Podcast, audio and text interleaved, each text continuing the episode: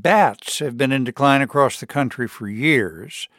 Some reasons include habitat loss and disease, but for scientists to understand these threats, they have to track a flying nocturnal animal they can't really see or hear, unlike BJ Leiderman, who does our theme music. So they get help from special technology and many volunteers. Nikolai Mather with member station WHQR in Wilmington, North Carolina, recently went on a midnight quest for bats.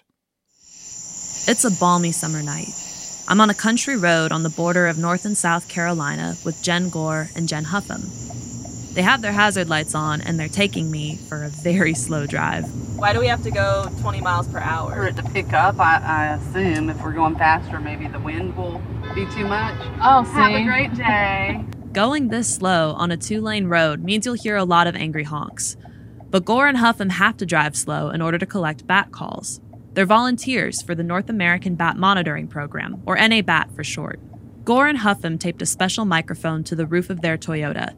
That way, they can figure out which bats are flying overhead. Eastern red bat. Yeah, we're gonna get some more through here. They pick up their first sound. Bats use high pitched noises to hunt. It's called oh, echolocation. the sound bounces off of obstacles in their path, which allows them to kind of see in the dark. The noises are too high for humans to hear, which is why our volunteers use the microphone. The sound waves show up on an iPad that Huffam is holding. It's connected to the microphone. A special app can identify the species. Oh, southeastern myotis. Oh, We didn't get that one before. Already two bats in the can for these volunteers. And there are 17 species in North Carolina. We can also use technology to make the bat calls audible for the human ear. It sounds a little weird, but here it is. Every summer, thousands of citizen scientists across North America go on these excursions. They collect these bat calls in the field to share with researchers. How visible is the moon? It was like halfway visible before, wasn't it? Yeah. Huffam is checking the weather conditions. Volunteers have to record the temperature, the cloud coverage, and other environmental data for each run.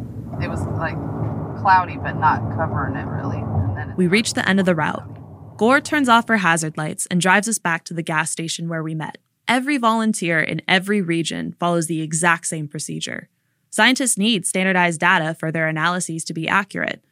They take their job seriously, Huffam tells me, because they know this work matters. The data we collect helps us to look at what species are doing well, what species need our help, and what ecosystems are good for not just bats, but other wildlife as well. And in just half an hour, we recorded 11 different bat species.